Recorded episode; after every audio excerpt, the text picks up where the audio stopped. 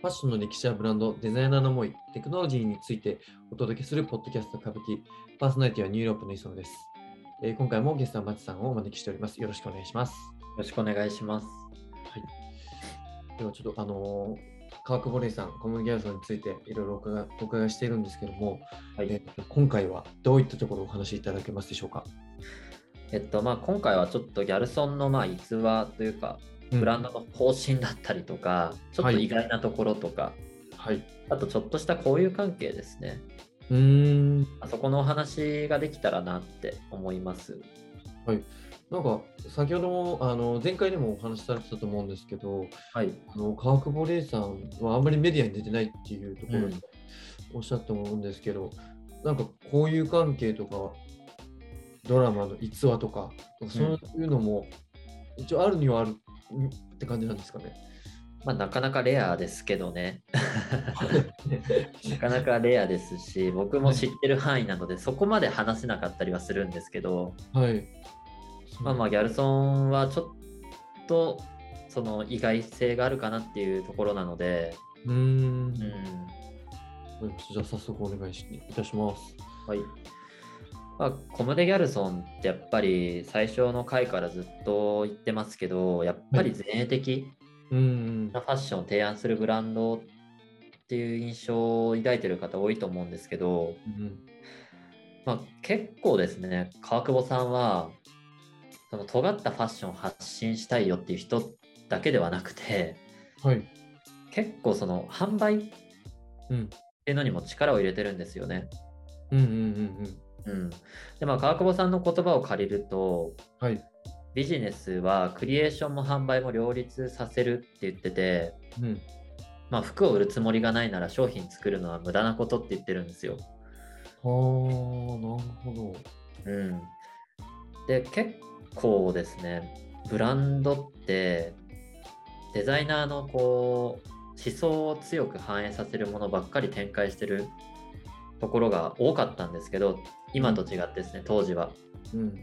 その当時からビジネスに対して力を入れてるっていうのはギャルソン結構特殊かなって思ってて。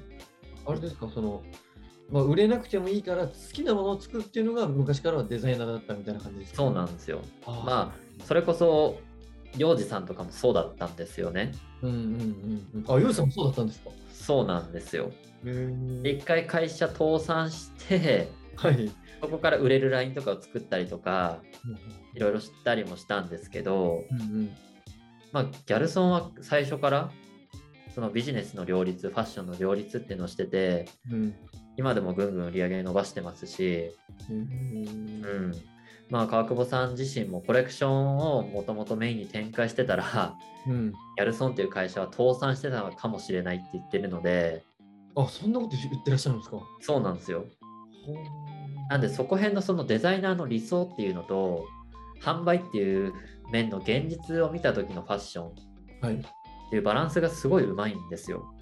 ああ、なるうん、なんでその結構その特殊な服は作ってるんですけどほど。うんうんその陰でやっぱり CDG だったりとかうん。うん。プレイとか、うん。まあ、ジュニアさんのそのカジュアルなラインとかもそうですけどね、うんうん。まあ、比較的こう多くの人がかっこいいと思えるような服を作ってるっていうのはうんうんやっぱちょっとビジネスの面で見た時にうん。意識してるところもあるのかなっていう感じですよね。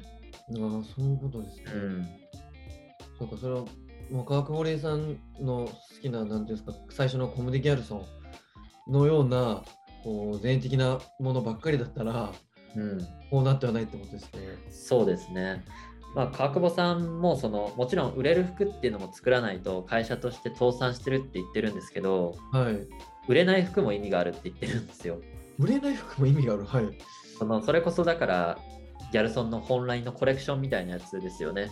うんうん。あまああれきっとその販売促進で作ってるわけじゃないので、うん。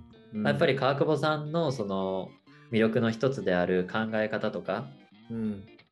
ちょっと哲学チックな服を作っててうん。それはある意味ファンに対するパフォーマンスっていうか、うん、ギャルソンは売る服も作るけどこういう服もやめないよっていう。だからその会社でその会議があるらしいんですけど、はい。その会議とかで、うん去年売れた服だから今年も出そうっていうと、川久保さんすごい怒るらしいですよ。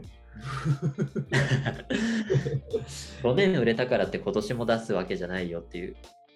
なんかそれ、結構アパレルブランドでそうやって言ってるとこありそうな感じしますありるでしょうね。まあ、パックティーとか今相当人気ですからね。そうですよね。とりあえず定番品は出すだろうっていうのが普通にはなってると思いますけどね。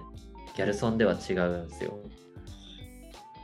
売れるだけに考えるとやっぱりダメで、うんうんうんうんギャルソンのしっかりスパイスも感じれる服も作るし、うんまあその中でも今のトレンド、まあトレンドっていうか、うんうん売れる服っていうのも考えながら、そうか。このさじ加減がやっぱりギャルソンはすごい得意な分野ですよね。すごいですね。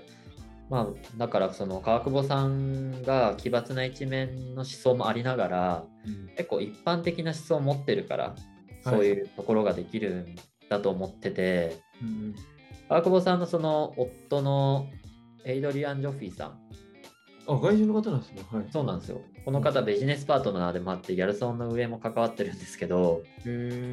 この方がまあ彼女は犬や猫とか大粒のダイヤモンドが好きな優しい女性だって話してることがあって。結構犬とか猫とかはい大粒のダイヤモンドって、うんまあ一般的な女性が好きあってイメージあるじゃないですか、宝石とか。あ。はい、わかります。川久保さんも同じような感覚持ってるんだなって僕、その時意外に思って、うーん。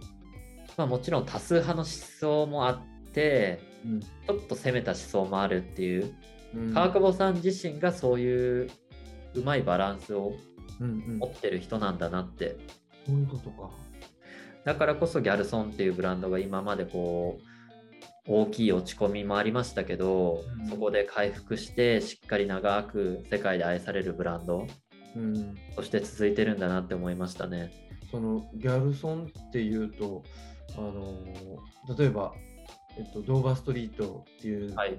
いっぱいなところやってたりとか、そのまあ、世界でも結構やっぱり人気なイメージなんですよ。はい。はい。だから、なんていうんですかね、その、そこもやりつつ、その、なやっぱりビジネスマンでもあり、うん。デザイナーでもあるっていうところなんですよね。そうですね。ううんん。なんか最近、ちょっとすみませんあの、関係ない話になっちゃうかもしれないですけど、はい。ネットフリックスの番組で、はい。ホルストンっていうはい。お題名のあの昔のファッションデザイナーの人を描いたなんか同期へじゃないんですけど、はい。その実話を元に作ったやつがあってそれを見たんですよね。はい。でやっぱりそのデザイナーは自分の好きなものを作ってるデザイナーだみたいな感じでやってらっしゃったみたいでやっぱりはい倒産,、倒産というかうまくいかない時期もあったりとかあー。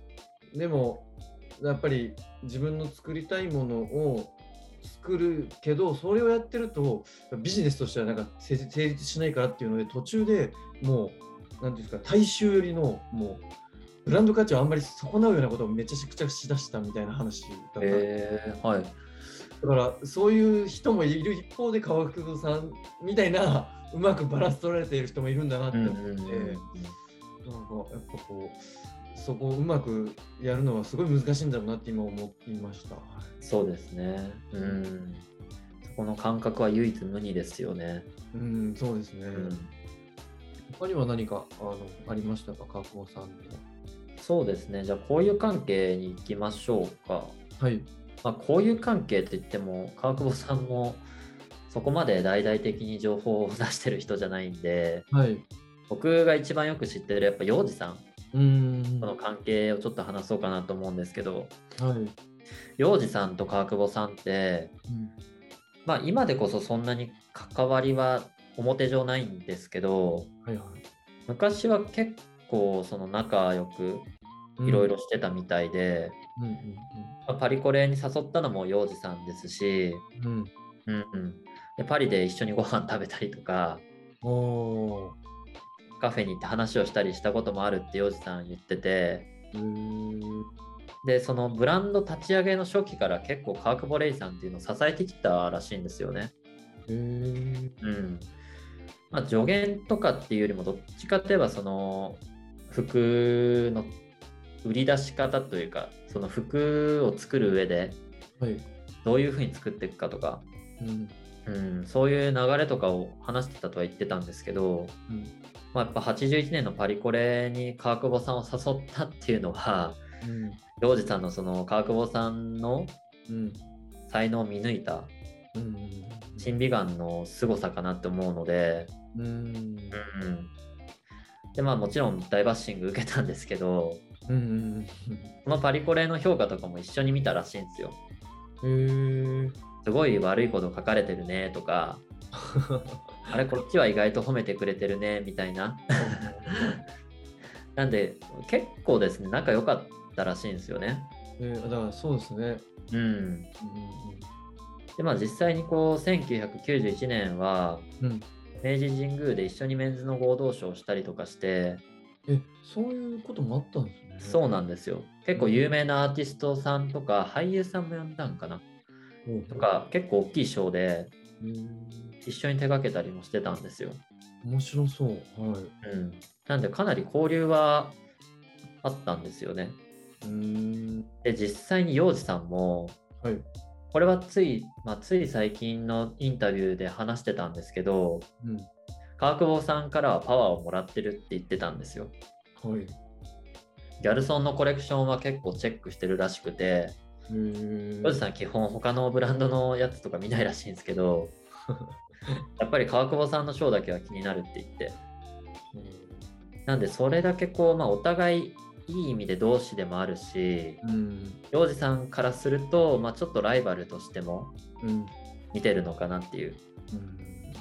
川久保さん年上ですしね洋二さんよあ、そうなんだ。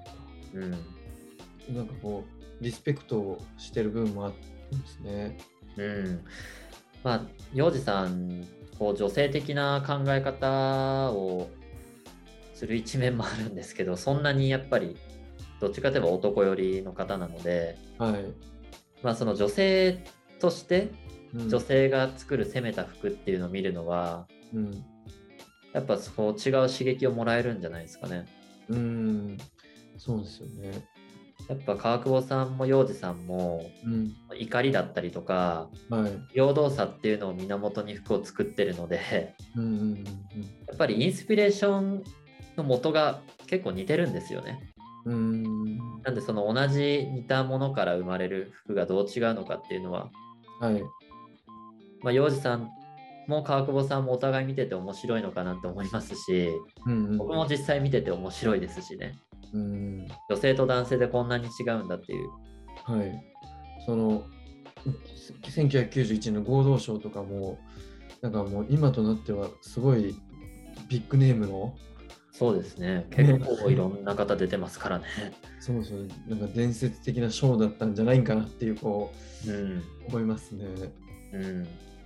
なんでこの2人はやっぱり世界でも有名ですけどもちろん日本でやっぱりすごく称賛されるべきファッションデザイナーの方なので、うんうんうん、それなりに関係はやっぱ深いんだと思います。うん。うん。そうですね、どちらの方もこう日本のファッションで最前線をやってらっしゃる方なんで、うんなんかこう通じる部分であったりとか、そうですね。まあ、お互い励まし合ってる部分なんかも、なんか喋らなくてもあるんじゃないかなっていうのが、うんしそれなりにやっぱりうん。感じるところがあるでしょうね。なんか同じ景色を見てらっしゃるような気がしますよね。そうですね。うん。まあ僕らみたいな、僕とかには全然わからないんでだしでしょうけど、うん、全然わからないですけどね、本当。見える景色がやっぱりあるんでしょうね、世界で見ると。そうですね。ありがとうございます。今回はこの辺で、はい。では今後もファッションについての内容を発信していきますので、まだチャンネル登録をされていない方はチャンネル登録よろしくお願いします。コメントや、えー、とグッドボタンなどリアクションいただけるとまた励みになって嬉しいです。それでは今回もゲスト、松さんありがとうございました。ありがとうございました。